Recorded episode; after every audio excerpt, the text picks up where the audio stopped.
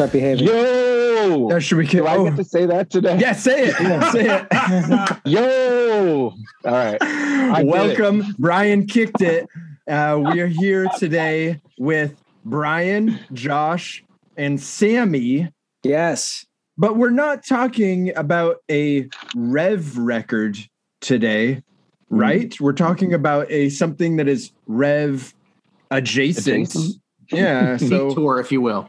Yeah, a little bit of a detour. Jason, Yo, uh, you weren't here l- last week for me to ask you to kick it and tell everybody what we're talking about today. So today I'm happy that I get to ask you, what are we talking about? Can you sample in like Eddie, like kick it like that, kick, it Kick like it. that? Oh. You know, like right? I'm just coming up with ideas for you guys. next episode.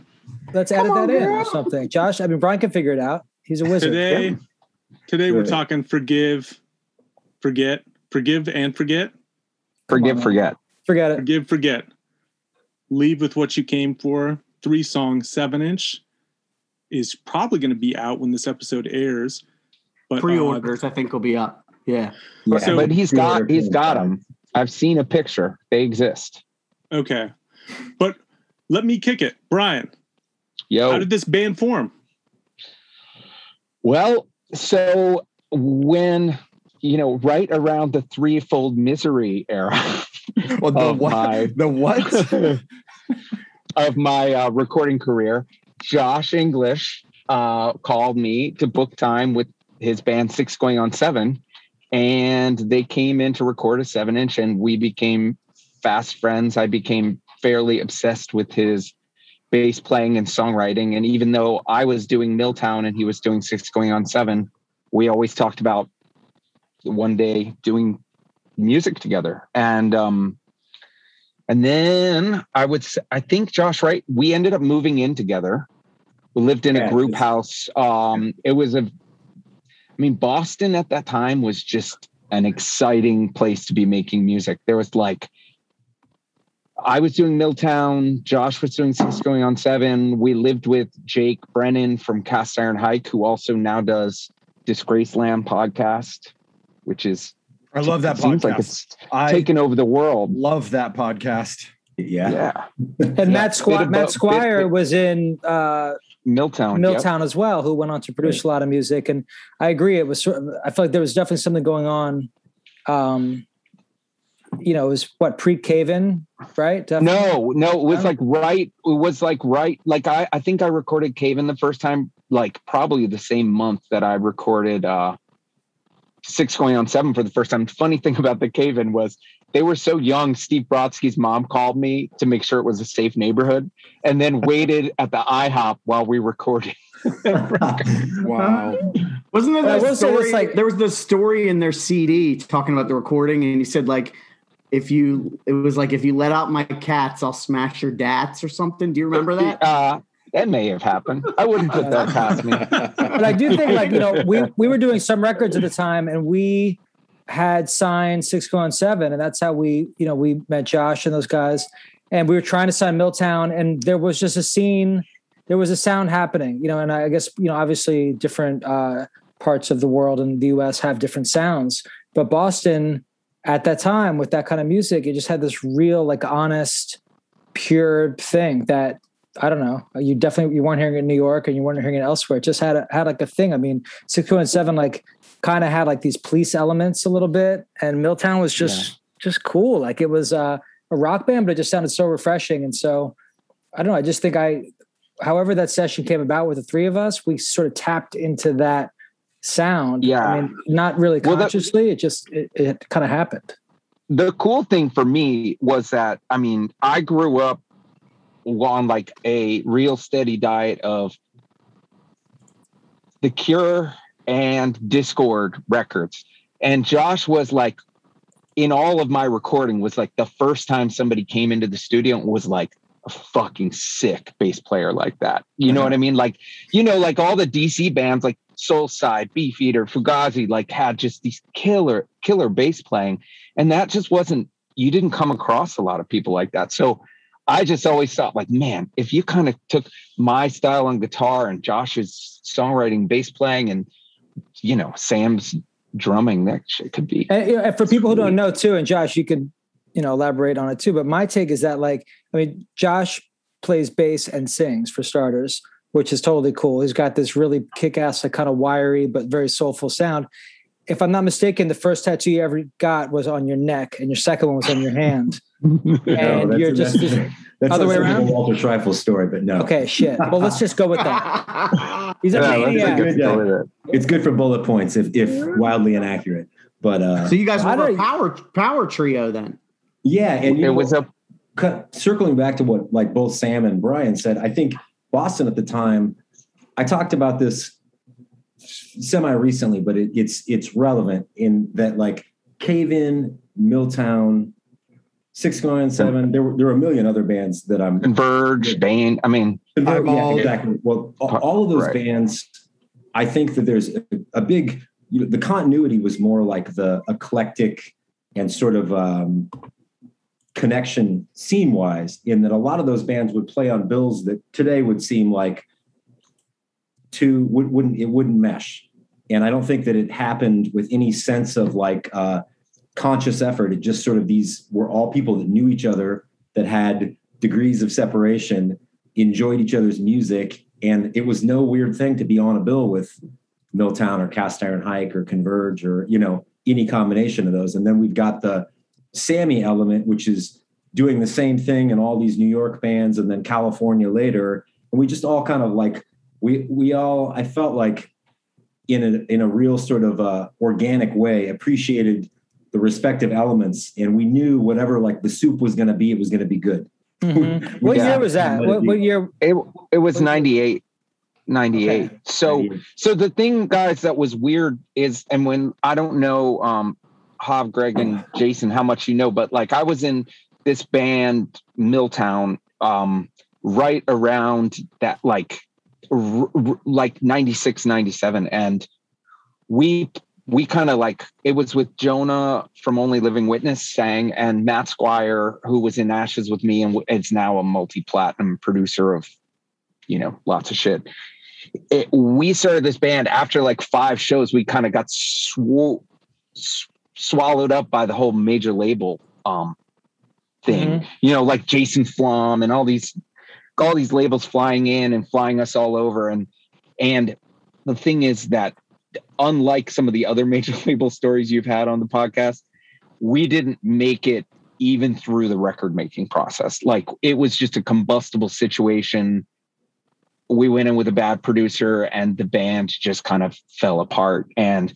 so then all of a sudden I'm in the spot where like Milltown's broken up. I'm living with Josh and we started like tossing around some ideas about like writing some songs and and we sent some stuff to Sam. And what I loved was I think we sent Sam like five or six songs and he identified one he really liked and wanted to write more, which was awesome because I mean writing songs rules.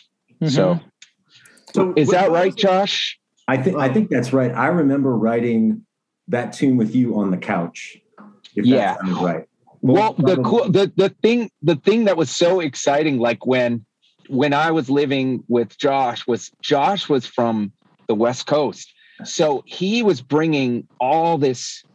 Like I always knew love seaweed and stuff, but I don't know how familiar you guys are with like Heat Miser and Skip Loader and um and Pond, like all these Northwest bands, Yeah, and Heat I Miser was love Elliott Smith, right? That was Elliot. yeah, Smith. yeah, Yeah. yeah. Like Josh hit me to Elliott Smith like early. You know, like I, we went and saw him at the Middle East upstairs, and like it wasn't sold out. You know, and it was it was awesome. But I, that the first song we wrote, Josh, what's the title? Is that good with words? Good with words, I think. Yeah. I think Okay. Is that uh, That- bam, bam, bam, bam, No, no, no. It's the it's the um. the ballady one?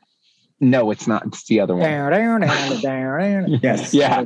so that was definitely like me like and josh sitting around on the, the couch with like cats climbing all over us like listening to like all that northwest stuff and me being like wow this is so cool and definitely like trying to go in that direction I got Um, I got heavy seaweed vibes from that song. Oh, actually, reminded me big. of something from uh, It's Span funny. Away. Yeah. It's funny. totally I, I uh, you know, growing up in Portland, my first, uh, my first like foray into you know that sort of music or punk music or whatever was my PE partner in my freshman year in high school was Jerry A's little brother. So Poison Idea was like my first. Oh, that's first perfect. band So that I got rad. And then like Seaweed and all those things, they would do these like sub pop ultra lame fests all over the Northwest, and they'd have like Afghan Whigs, Seaweed, Love Battery, Pond, kind of like whoever they signed. So I saw a lot of those bands. Of course, I loved Seaweed in that mix, but I was Mhm. also a big fan of, uh, um, you know, and and that's like maybe Weak era or even earlier. Uh, yeah, like Weak. Weak, I think, was the first sub pop record, and then maybe four after that. But Yeah, somewhere I in think, that well, I think like- Despise was on Sub Pop too. That might yeah, have been like yeah, anyway on those tours and, and i would see them I, I don't even think i owned anything by them but i would see them live a lot and then also copy afghan whigs really early as a result of that and um and then like brian mentioned heat miser um i liked that band a lot you know just as a live band they were a great they were a great band and i elliot smith is uh is about four and a half years older than me but went to my high school so when I was, Whoa. when I was a freshman, Crazy. when I was a freshman, I was like super getting into like I was skating already, but I was really getting into punk and like real dismissive of everything that wasn't, you know, punk because you discover something, you latch onto it and everything else sucks. And Yeah. he played in this prog rock band at the time called uh I think they were called Stranger Than Fiction. Um anyway, and he had a pink paisley guitar and he didn't sing. He was the guitar player and they played in our cafeteria. And I was like, this is the worst shit I've ever heard in my life and then and and it was it was not to my liking to this day. But Tony Lash, I think, was the drummer, who's the drummer of Heat Miser, and later Yeah. on, only a few short years later, that they were doing Heat Miser and playing out because he was a senior when I was a freshman, went away to college, came back, and that's when Heat Miser started. Anyway, Tony Lash is a brilliant producer too. Big, He's- you hit me to him, and he was a huge inspiration for me as a as a producer. So Well, yeah, so- so Did uh, Josh? Did you get to see Wipers at all? Like, because I know they didn't they start playing again in the late '80s or early '90s. so Greg Sage, the Wipers, and that stuff. I, I the first, the only, the only thing I ever like prior to Hydra Head, some all that sort of stuff. The only thing that I ever had that was supposed to be put out was this label called Tim Kerr in Portland. And right before I left Portland, I, I recorded a uh, 45 with Slayer Hippie, the drummer from uh, Poison Idea, and uh, that was on the same label that the Wipers reissues were on. So I saw them one time on one of those like fe- like combo label things, but you know, not as much as I. I had to ask. yeah, yeah, that, that's my only connection. And then I saw the vinyl that they did in the in the record store. So I, what I do like about forget forget about the what what we made is uh you know just thinking about the creative process a lot these days and I, it's kind of cool when things happen quickly i mean we all obviously had done our homework in the past and been into music for a long long time but it was just cool how we just sort of met you know and it was like what two days total or something and we Yeah, I think I- songs yeah, and we were at the time. My studio was it was kind of crazy. It was in the house of the guitar player for Billy Joel on the beach in Gloucester, Massachusetts. I remember that and be like what the And- fuck the guy yeah that was insane. So like my studio um that i had before that flooded. And then our tech was like hey there's this amazing space that's just empty. And we moved up there. And josh that's where we made heartbreak's got backbeat um, yes, that was a great studio. That was like that weird side entrance.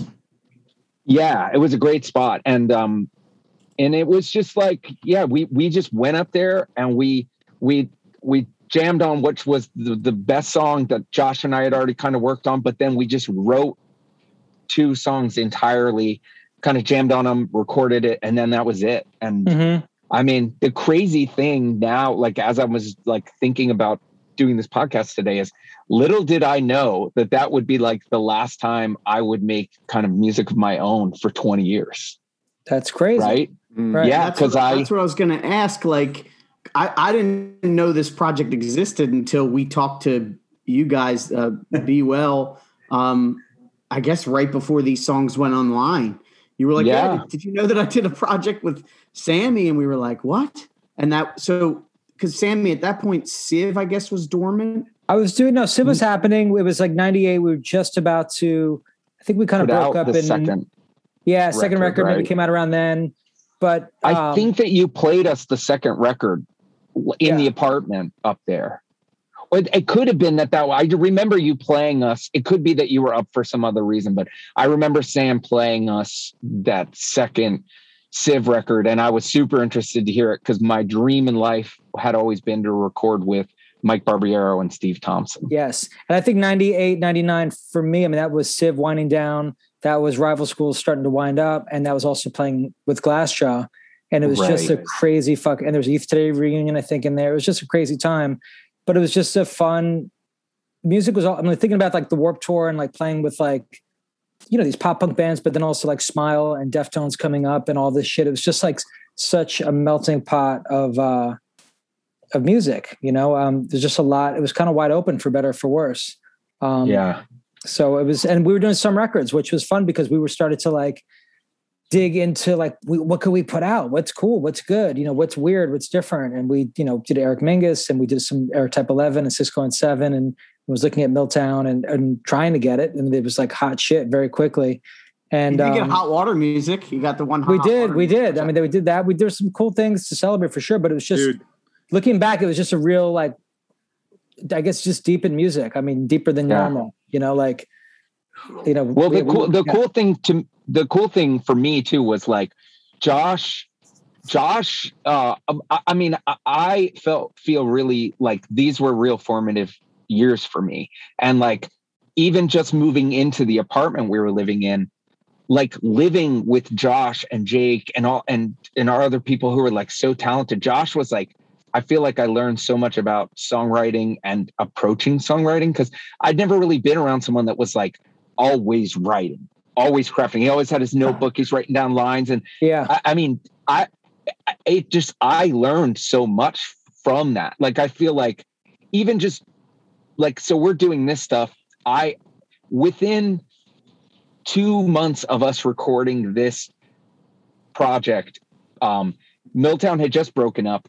Then battery broke up, and then my studio partners would, would I don't want to get too deep into this, but we had kind of an uh, a a pretty bad falling out, and I had gone from being on a major label and batteries blowing up and the studio's rocking to like putting my tail between my legs, moving back to DC, starting over in the basement, and Yeah. kind of having to reinvent myself. And I think that's probably one of the reasons that you know that this never. I mean, we loved playing together, and I think that's like, you know, just so much was happening, and and then all of a sudden, you know. In the blink of an eye, I was doing record after record after record after record. And before I knew it, I was so far removed from like playing my own stuff. You know, we Yeah. just never got back into it. Yeah. I, mean, I was just psyched that it, I kind of had, there's a couple projects where I'm like, man, I really just wish this came out. I wish it came out. I did a reggae band called 32 Tribes. We never put anything out. We have all these demos. I really wish we put something out. I did a song with Mark Ryan. That was really cool. It never came out. And this was one of those things where like I'm walk I'll walk down the street throughout my life the past 20 30 years and I go you know singing down down down down down down down like it's in my fucking head. You know what's so you know what's no that's that's exactly how it goes one of my favorite highlights of this thing was we are in the room jamming on that. I'm like oh kind of have this? We're like working out the details. And then i'm like i want to have a drum solo before the bridge. Oh shit. That's right. You know how it's like bound bound bound like yeah yeah yeah. I don't know. I just remember being like let's do a drum solo. Like that's Yes. not a thing you do right?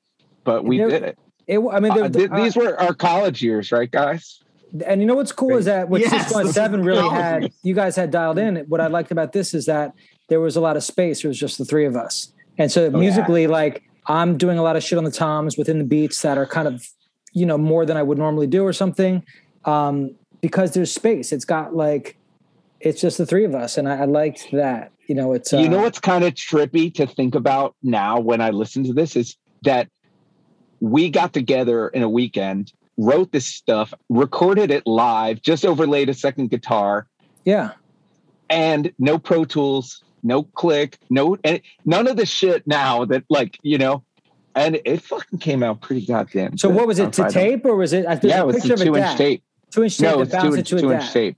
Okay, Yeah, and then but and then we never even mixed it. That's just the rough mix. That's Is cool. And amazing. I tried to find I tried to find the tapes, but I mean I don't know that I have so many tapes and I don't know that I ever labeled it and then I don't have a tape machine to like Listen, yeah. to find it anymore. You know what I mean? I- So I think you know what, what Brian had said earlier too about you know learning stuff.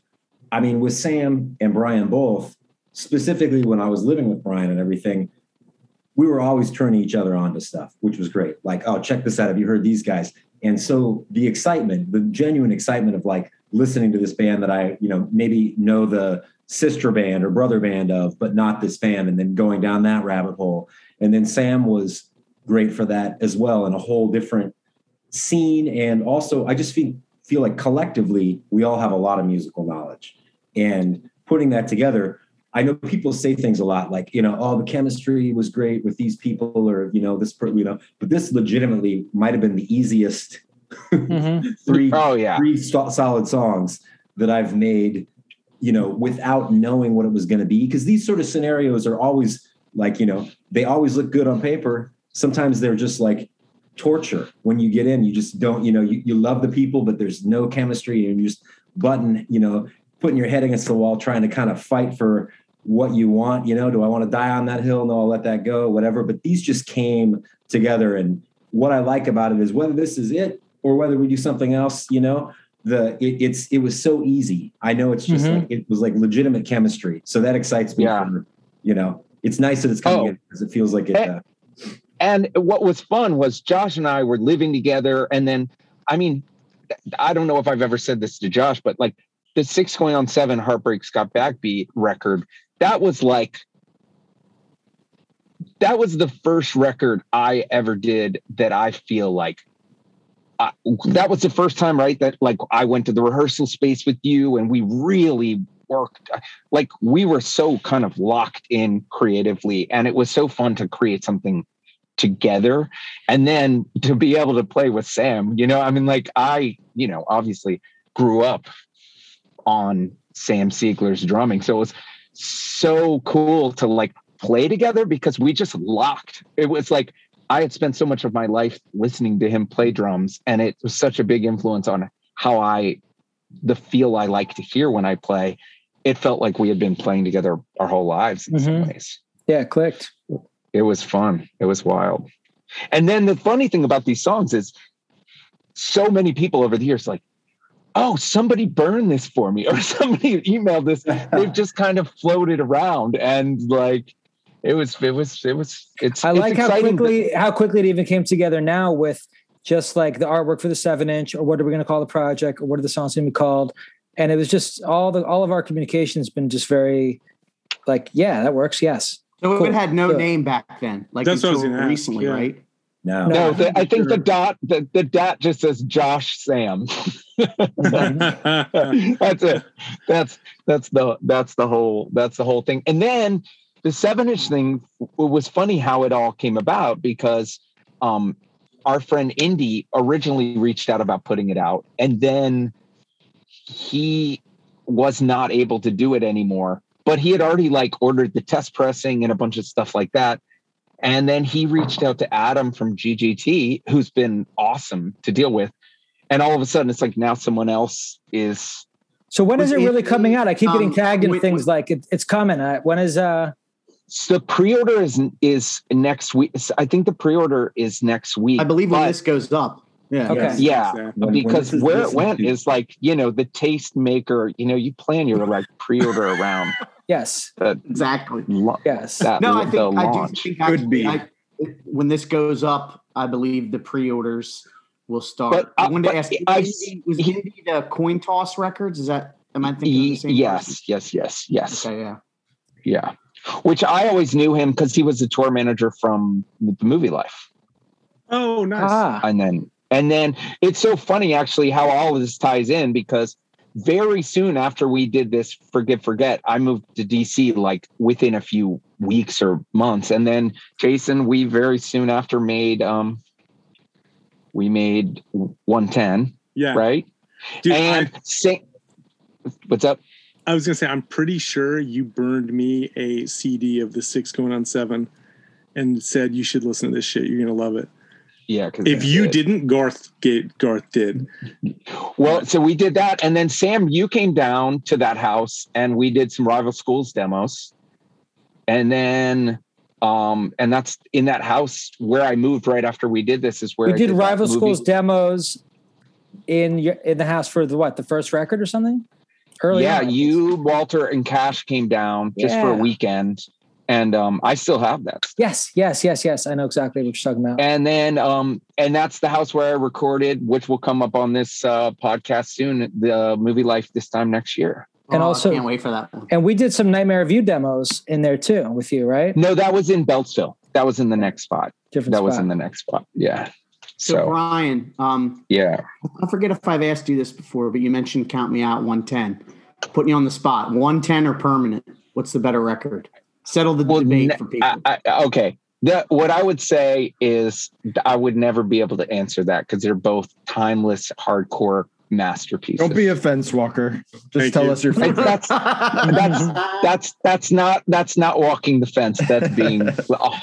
I like them for very different reasons. I like 110 because Jason, uh, because we had a lot of fun doing that We did. record, and yeah, it's true. and I I liked 110 because it was just this insanely massive progression and step forward. I like 110 because I stood up to the homies in the neighborhood and got my got my got my lawnmower back after it had been stolen we did. and earned the We had to raise up. Ear- earned the respect of the drug dealers down the street. That's right. And then I love Permanent because Jason, I'm not joking, he was on fire in the vocal booth. And I maybe this may be folklore, but I have a memory of just being like, you sound so fucking good. Let's just keep going. Don't even come in. what and is the band what band was this This Count is me Count Count me out. Uh, Count Okay. me out. Do bap, Very cool. Do bap, do bap. And Permanent Jason's- is is the one to go for. okay Bob and I, Thank you. like one of the rare times we agree. so permanent jason i, I i'm i'm this may not be true i just have a feeling he pretty much i just kept him in the booth because he sounded fucking great and didn't even let him come in and listen to it and just let's go let's go let's go and the other funny thing about 110 that ties in with this podcast is jason was all they had all the feedback planned out like exactly Oh, how they yes. wanted the feedback and so every time jason asked some guest on the podcast do you guys have the feedback planned out? And they're like, no, you're fucking He playing the feedback. He- He's asked that multiple times. Yo, I love I, feedback. I get, I get, I get so stoked every time you ask that. And Vic, Vic's like, Vic Car's like, what do you mean playing the feedback? yes, exactly. That's- uh-huh. Anyway, Oh, those are, so I'm not going to pick between masterpieces. Okay. josh what was the second six going seven album called That was Heartbreak Got Backbeat. okay what's the first one called Self Made Mess. that one is fucking i mean they're both really good but self-made mess is pretty special too So self-made mess we recorded in the basement of Dave the Snake Sabo from Skid Row's house. oh that rules i've been there i've, I've snaked and and uh and it was a what we were fir- we were first right josh the first couple nights we were staying with matt pincus and he was driving us back and forth to new jersey Is that right? I, I don't. I I don't remember. You might be right. I just know eventually I we slept- stayed at I slept in the sleeping bag in the control room, like under Right. the door. It was like illuminated. evan dando style Yeah, I we all Yeah. slept there eventually, right? are those Yeah. records Yeah, available we- for for any listening streaming or anything that that shit should be available man six going seven There's a guy that I was don't- put out those uh, put out both of those things potentially, but we'll see. That's- Okay. so you want to know a lot of the some stuff is is not up there, like walking concert. I noticed you can't. we're trying to we're trying to turn it into like a chunkin can suck it kind of vibe just keep it totally So was some records? It was you, Matt, and Walter, or just you and Matt? it was an empire and walter Uh, Yeah, no, it it was was Matt. Walter and Matt and myself, and then Craig Yaskowitz, our, our friend, joined up, and Craig, you know, ended up kind of running it more like day to day. You know, Walter and I were touring a lot, and Matt was there, and then he went back to school for a little bit, went to Columbia. Um, but yeah, I mean, when it was originally the three of us and the four of us, and um, so uh, it was a fun time. I mean, yeah, it was just kind of wide open. There was a lot of music around, but we were trying to steer. I guess we were sort of steering away from a lot of the post punk stuff that was happening. I mean, I we sort of joke about it, but it's not a funny joke. But we you know passed on. I think like take Taking Back Sunday, and we passed on fucking Yeah. Porcell told that We story. passed on. Glassjaw. We passed Oh, I on Thursday. that. Like you know, we just weren't into post hardcore at the, the mentally. We were just in a different place. Um, But you guys signed some great bands, man. I mean, you did that hot water music. yeah, Uh, that was a cool record. Going on seven, the exit, right? Dude, Yeah, the, yeah, Exit were awesome. The Ghost. Uh, there was a band called Whoa. I mean, it was instrumental. It was pretty out there. They were from England. It was really fucking cool. Um, you put out And Yeah. Beyond, Pincus was Earl longer Greyhound. Which one? No longer. Beyond. Yeah, yeah, Yeah. totally. oh, that record is fuck. Fucking It was also just at a time too where like P- CDs were still around, so it was just very expensive to operate. Like we were making all this physical product, we were making CDs, we were making vinyl, we were making postcards, we were making posters, all this shit, and then very quickly that all kind of went away, and the digital, you know, I guess Napster kind of popped up and all that. Yeah, because I'm looking at the years on Discogs, and it was like late '90s into the early 2000s. Yeah, we did a rival school yeah. split with Jonah Matranga, rival schools united by Onelinedrawing. Uh, It that was still. fun. In a way, which uh, Uh, in a way, it was really cool. Yeah, featured uh, Reid Black, who went on to be an Into Another.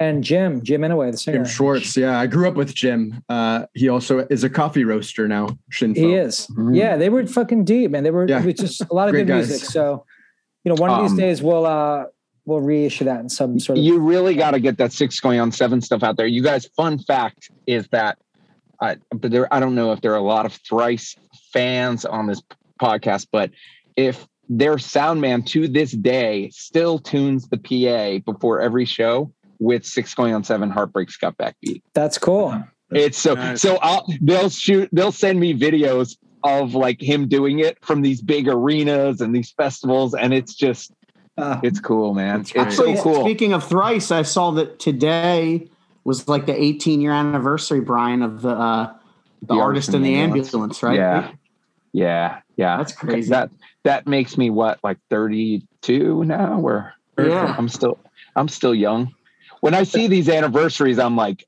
oh my god i'm Right.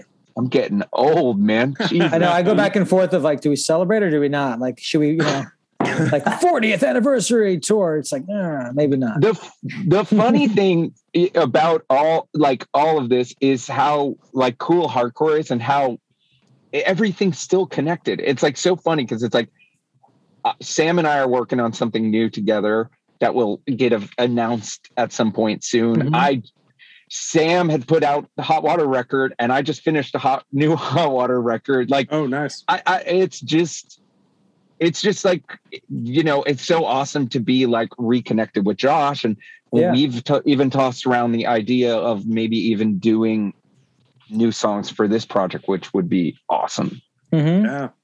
Um That was going to be my question.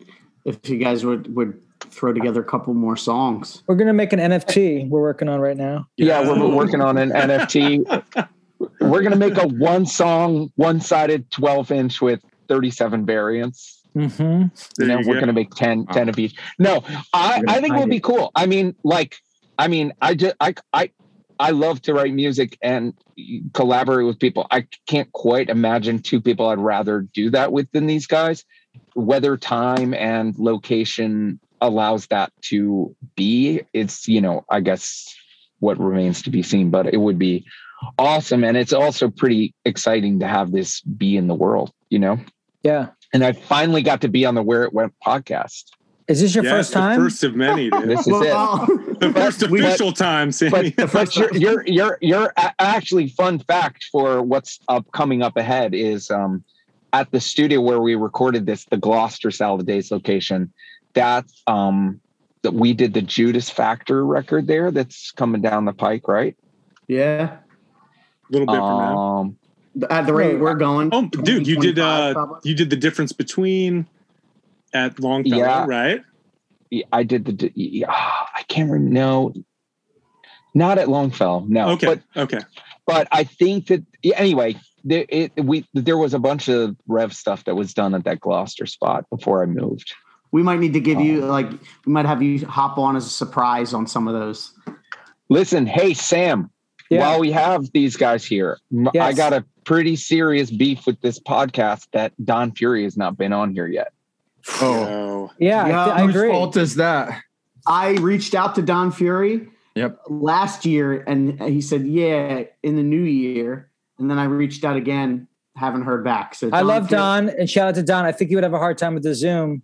I just feel like he's not. uh He's he's dialed into Facebook. I was texting with him the other day. He's like, "Man, I'm locked out of my Facebook." He's like, uh, "Something, something." I was like, "I was like, you need to embrace Instagram, dude. It's time." You know, like I think you know the world is ready for Don Fury on Instagram. But but whatever you got to do to get him on, you should because he's he's. he's I mean, how I- what name what name comes up more than Don Fury? I mean, Yeah, like if there hadn't been Don Fury, like I mean, I definitely wouldn't be recording records. you should go if You any of you what I guys mean? are up his way at all. Like, go to he lives in Troy. Like, just go and kick it with him, man. It's um, kick it like that. Kick it like that.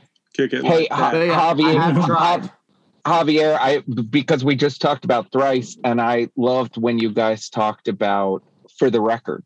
Mm, Right. Yeah. Yeah. So I'm not so fun of a what. Uh, the only time I went to for the record was when I was doing pre-production for the Thrice, the artist in the ambulance, and the Teppei from Thrice did some demos with Avenged Sevenfold uh, for the record, and I Oh, went went by when they were recording. Yeah, Huh. some so- SoCal. That was a crazy Rev, time too. The early yeah, that what a what a sentence you just said. Yeah, like in orange, helping with thrice and uh, by default, Avenged Sevenfold as well. That's some that's some I have- degrees of I have a separation. quick uh forgive forget just to pivot from Avenged Sevenfold. Kick to it, Jo- Yeah. please, th- please Like do. just thinking Josh English of the, the lyrics, right? Like did you just have those written down or did you write on the spot? Like uh do you remember how, how the lyrics came together? The only thing I three songs? remember specifically from that session was I'm sure the one that Brian and I did on the couch, I probably had from some, you know, notebook stuff and working as we as we went. I remember for maybe half bad or the other one sitting in Brian's car with the burned CDR Yeah. writing the lyrics from little phrases that I had in one of my notebooks and then filling in the blanks with the Yeah. cadence of the song and everything. Because we were Yeah, like, you know, like they said, we were doing everything. So it was just happening super fast. So, yeah. um, it was and I cool. wanted to, But you sang that weekend. That's the crazy thing. It's like we got together, we jammed, we wrote the songs, we recorded it. You wrote the lyrics, we mixed it, and we went home. And then was it I like it think was I like just right uh, finishing the lyrics in the car so I could go back in and sing them. yeah. I That's think I had so the melodies. I think I had the melodies pretty much because the songs are so melodic and they're so open ended, and it was just easy. Like the feel of the three guys working together was great, and it's just sort of a. It's just more like it's. There's no wrong answers. It's like how do you get downtown? Well, this way or this way. You know. Yeah. yeah. And I got a Well, technical and question. Jo- uh, Yep. Brian, like what did you because there's a lot of like finger picking shit, but it sounds really meaty. I, that's my one of my takeaways of just like I haven't played with a lot of dudes that are have that sound and it's really cool. Is that I'm trying to remember, was it like Les Paul Marshall vibe or what was your It what were you was Les then? Paul Marshall, but I was really, I like, I kind of had the like, I was very, very interested in the stuff that Josh had been hipping me to. Like a lot of this, like, more picked out guitar work that like Pond and Skip Loader and those just Northwest bands were doing. I kind of was trying to do a little bit of like the style I was doing with Milltown and introduce a little bit of that stuff that I was like enchanted with at the time. Gotcha, gotcha. Um, but Josh, you remember we I had that eight track cassette in the apartment, and that's where we originally recorded that first demo. I do in the bedroom in that little Yeah. tight space between the between the dresser and the bed. That perfect vocal booth. It's Yeah. funny too. Skip Loader was a Portland band. There were uh, I live with three of those guys: the drummer, the singer, and the bass player Craig. And so that's another like degree of. and they got signed to Geffen. I think not long before you guys, you know, a couple years maybe. I mean, Yeah. because they because they came to Boston one time on one tour before they broke up in Boston, and I think they You guys- Coldwater Flat. Yeah, you guys should check out Skip Loader. That was a very cool band. Hmm. And then interesting in Pond too. Uh, it's funny because I was just listening to this Vagrant podcast about Vagrant, and I didn't realize the owner of Vagrant was the manager for Pond. Oh, Oh, that's interesting. Yeah, I didn't know that, but uh, Pond Were was they a a fucking sub pop band. band? Pond. They were, s- they were a sub pop band, and then they got swor- you know the major label thing. They got swooped up by it wasn't DreamWorks. It was like the It was work group. It was work group, and they came out the same time as Fiona Apple, and they focused Right. on Fiona Apple and Pond. Yeah. But the production on that Pond record is awesome. I mean, I think that was Adam What- Kasper who went on to do Foo Fighters. Did you guys know Josh? Did you know John Goodmanson at all? Or Brian, do you know John Goodmanson? I know He's a that now. Northwest Oh, John. Goodman? Yeah, he's great. I think it's Goodman's son, maybe No, Goodman. he's- I think he's. oh, John Goodman. Gotcha. Yeah. uh, he was the engineer on the right? second Civ record, but he was a good dude. He uh, was a Seattle? Northwest guy.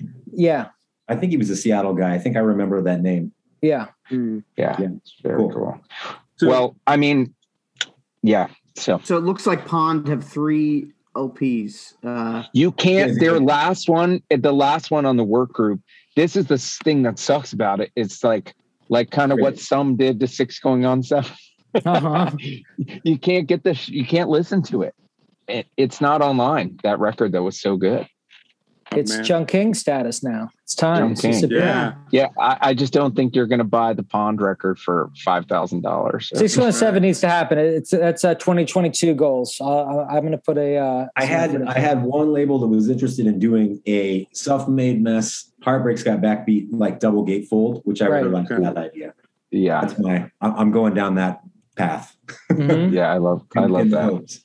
it does look like you can buy uh, you can buy the CD for that last Pond for like oh, two dollars. Greg, you would really like like that. It's, That's why I said I'll have to check it. I, I always heard the name just from you know the Sub Pop connection and all. All right, Greg. This isn't the Pond podcast. The Okay, dude? podcast. Could be So, Pondcast. so Brian Brian sent me some photos, and one of those photos was from a live show.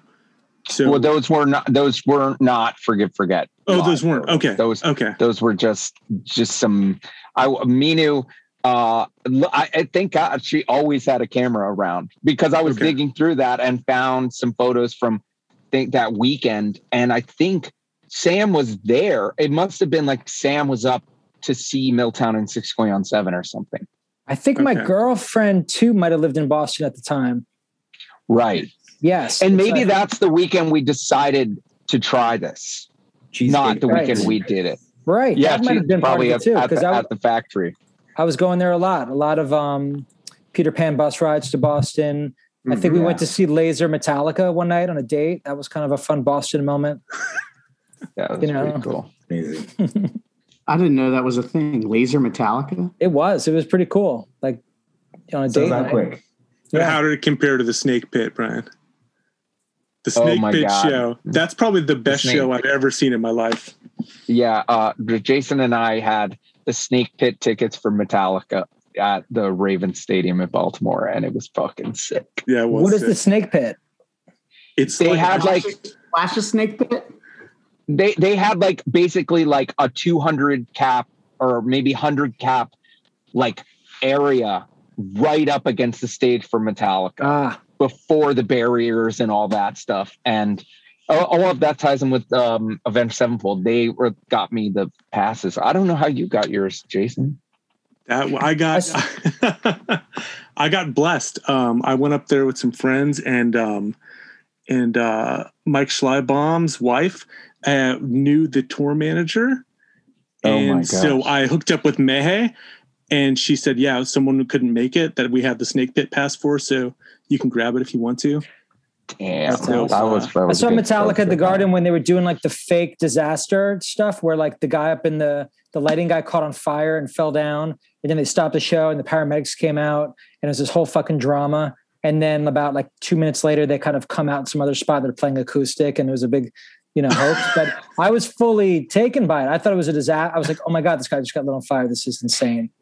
Like I can't the Guns N' Roses tour? By the way, you're listening to uh, the Where It Went podcast, where we exclusively talk about Metallica. Talking about Avenged No, Sevenfold, Metallica. Avenged But let's Seven- Well, it does tie in with Avenged Sevenfold. So that I guess it all. Oh, Yeah. that's right, because Avenged Sevenfold opened up that show, and I can't remember. I can't remember. Can we sneak on there. Victory Records in here somehow too? Uh, Done. We talked about Taking Back Sunday. Some Yes, records didn't sign Taking Back Sunday, so they went to Victory. Yeah, Right. Porcell, Porcell told that story and said he tried to get um, Steve to sign him to Equal Vision too. And Right. Steve was like, I don't sign bands from Long Island. Yeah, it was a, it was a wild time, man. It was hard to to see the you needed your crystal ball, man. I mean, kudos to whoever whoever did it. What's Yes. your favorite Some Records?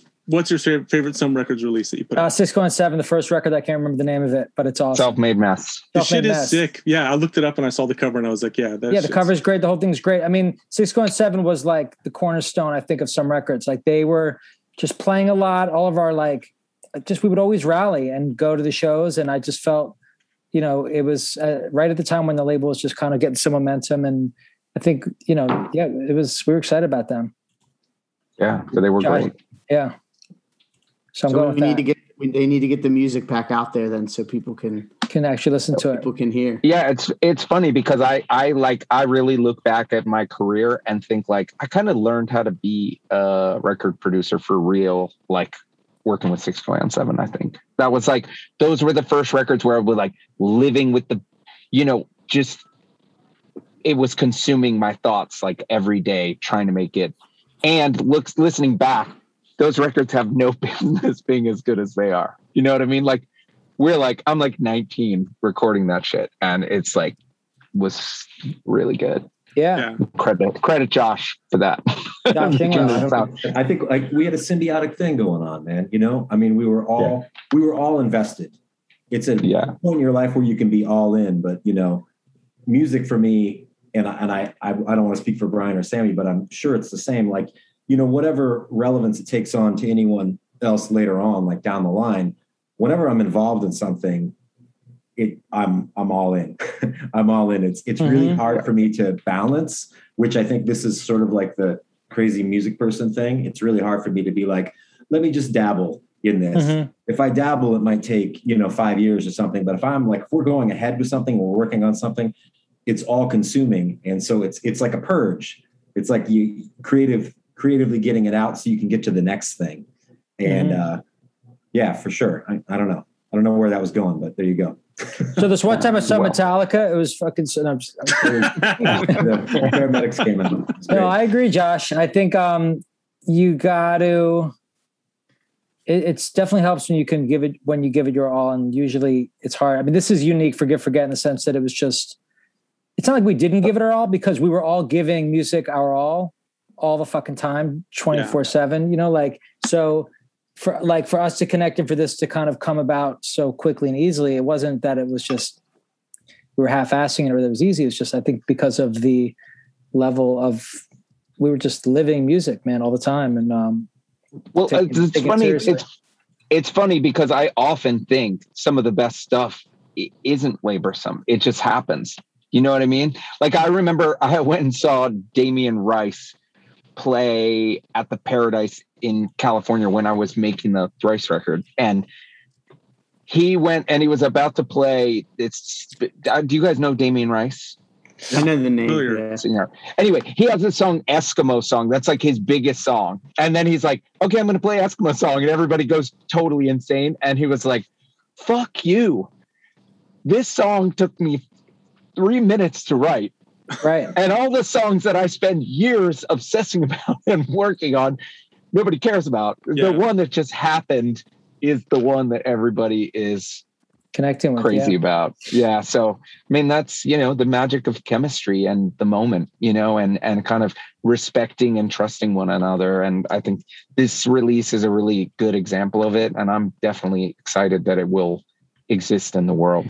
And just real quick, the Billy Joel guy that was living in your in your studio in your house when we were there Mhm. was he? um I feel like we were kind of afraid of him, or like we had to like be quiet a little bit. Was he a little bit of a chaotic dude? Yeah. Um, so it was a wild scene up there. Like we were renting the studio that happened to be attached to his house. And it, it, it was like not the noise thing, but like to use the bathroom, you had to like, right, Josh, go into his house. Is that right? Yeah, yeah. I don't remember. I do remember. And you didn't want to do that in the middle of the night. Right. I think there was some. Or Or with or with Captain Jack. Well, the- yeah, the funny thing is, I remember when we were recording the Six Going on Seven record, there weren't like living facilities there, but we just kind of like went rogue and would just like I would sleep in. There was a small room where the tape machine went, and I just had a sleeping bag. We would record all day, and then I'd like go into that little booth. Josh would be on the couch. The other guys would be like sleeping in the live room. I mean, it was not the lap of luxury, I guess I would say, but it was fun, and we are just fucking doing it. Yeah, man. So Well, it's awesome that this is stuff's going to see. I mean, it's already on streaming, but I mean, seeing the light of day via GGT Records, um, Yeah. physically. So, Yeah. like I said, once this is out, we'll make sure to pop some links up so people can that would Order be it. and That's- own yeah, a copy. This this little piece of this little Oh, moment yeah. in time, this piece of history. But the songs are awesome. Uh, Yeah. It holds up, and you know, I think people. It looks dig cool too. Josh did a great job. He did the layout, and we have a logo that's awesome.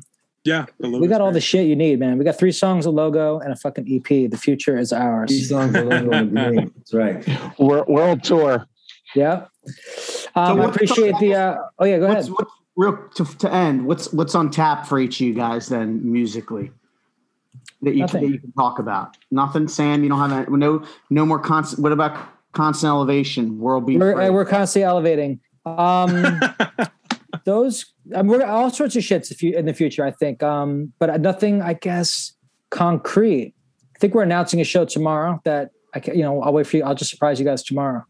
So there's a Very fancy. okay. But uh, but yeah, Um, I don't nothing. It's just this. You know, hopefully more youth today judge shelter. It's been fun. I'd love to do some rival school shit. You know, I'm always bugging Walter Yeah. about that. Yeah, I'd love to see some rival school shit. Yeah, we've got a lot of music that we've written throughout the years, and um, and we're bros, and we, you know, I think that would make a lot of sense. And you know, I wrote a bunch of songs over the pandemic that I'm just sort of sitting on. I, I don't know what that's about, but um, I just I'm trying to just keep keep at it, keep pushing forward. Nice. Yeah. And to- I, I uh, I'm weird. Be Well's like doing. Uh, I'm actually sitting outside Be Well band practice right now, watching them load in, which is great because I'm not loading in. but um, we have a new record coming out and about a million shows, which kind of gives me anxiety. But I'm excited. I can't wait to It's gonna be great. to uh, to rock and a new record that I'll hopefully be talking to you guys about sometime soon. Soon. in like 2027. I got a. Uh, I'm trying to think.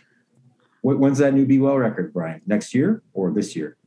Yeah, I mean it's way done. It's just that with the vinyl delays, it's Right. just like it just sucks Like because six it's months like to a year now, or something like. That. I that. mean, yeah. So Yeah. it's like it's what seven months, Sam. The Yeah, yep. so it's like a real crazy thing because it's like it's recorded the art's done every it's mastered it's done. And um it sucks to like have that and not be able to share it but it's you know the time is it a full length? no it's a six song it's a six song ep um actually ties in with this project is the sixth song on the record. I had sent sam the demos of five of them and he was like oh man it'd be really cool if you had like one more song that was like really fast and short and i went ahead and was like oh that'd be fucking cool and wrote that and then the song has this kind of like nostalgic vibe to the verse and I was thinking, what's the most nostalgic song I can think of? And I thought of Six Going on Seven song Portsmouth.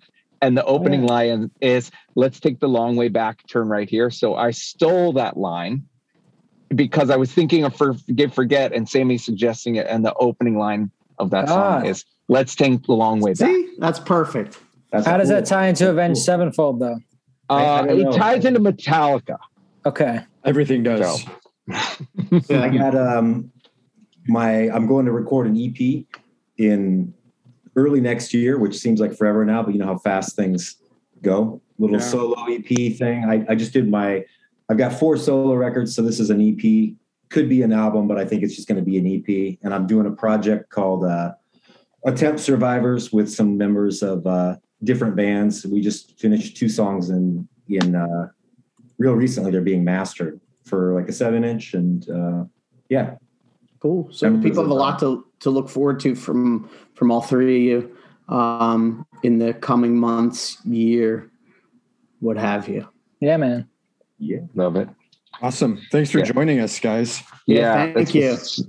Super fun, and um, thank and I, I just so you guys know, I really love this podcast, and I, I I'm not joking. When I was going to make the hot water record and the way back, I pretty much only listened to this podcast, and it was like so so cool, That's so rad. cool to hear like the kind of backstory on all these records that kind of like shaped my life, and I mean, there's stuff where I'm like.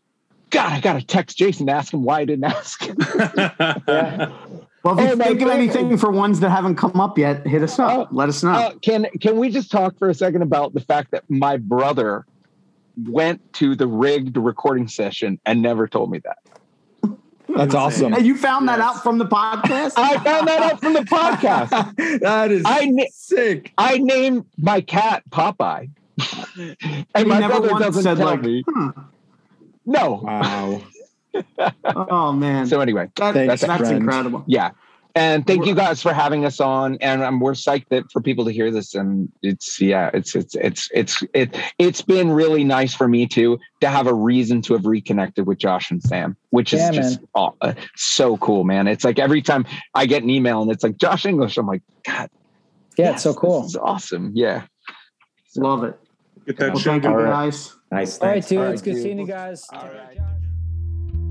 What's up, everybody? This is Javier from the Where It Went podcast. Just wanted to give a special bit of bow to our top tier patrons Billy Tennell, Bram Hubble, Brandon Gavell, Brian Skiffington, Brooklyn, Cesar Falcon, Chad Keplinger, David Palmer, Dirk Focus, G, Jason Head, Greg Jackson, Jeremy Holohan, John Cowell, Quiet Keith, Maddie Cox, Nat- Native Head to Wall Fame, Rob Moran, Tim Shear, Siren Records, and Dollar Slice Bootlegs. If you would like to become one of our patrons, please visit www.whereitwentpodcast.com. You can learn information on how to do that and a bunch of other cool shit. We'll see you next episode. Boom.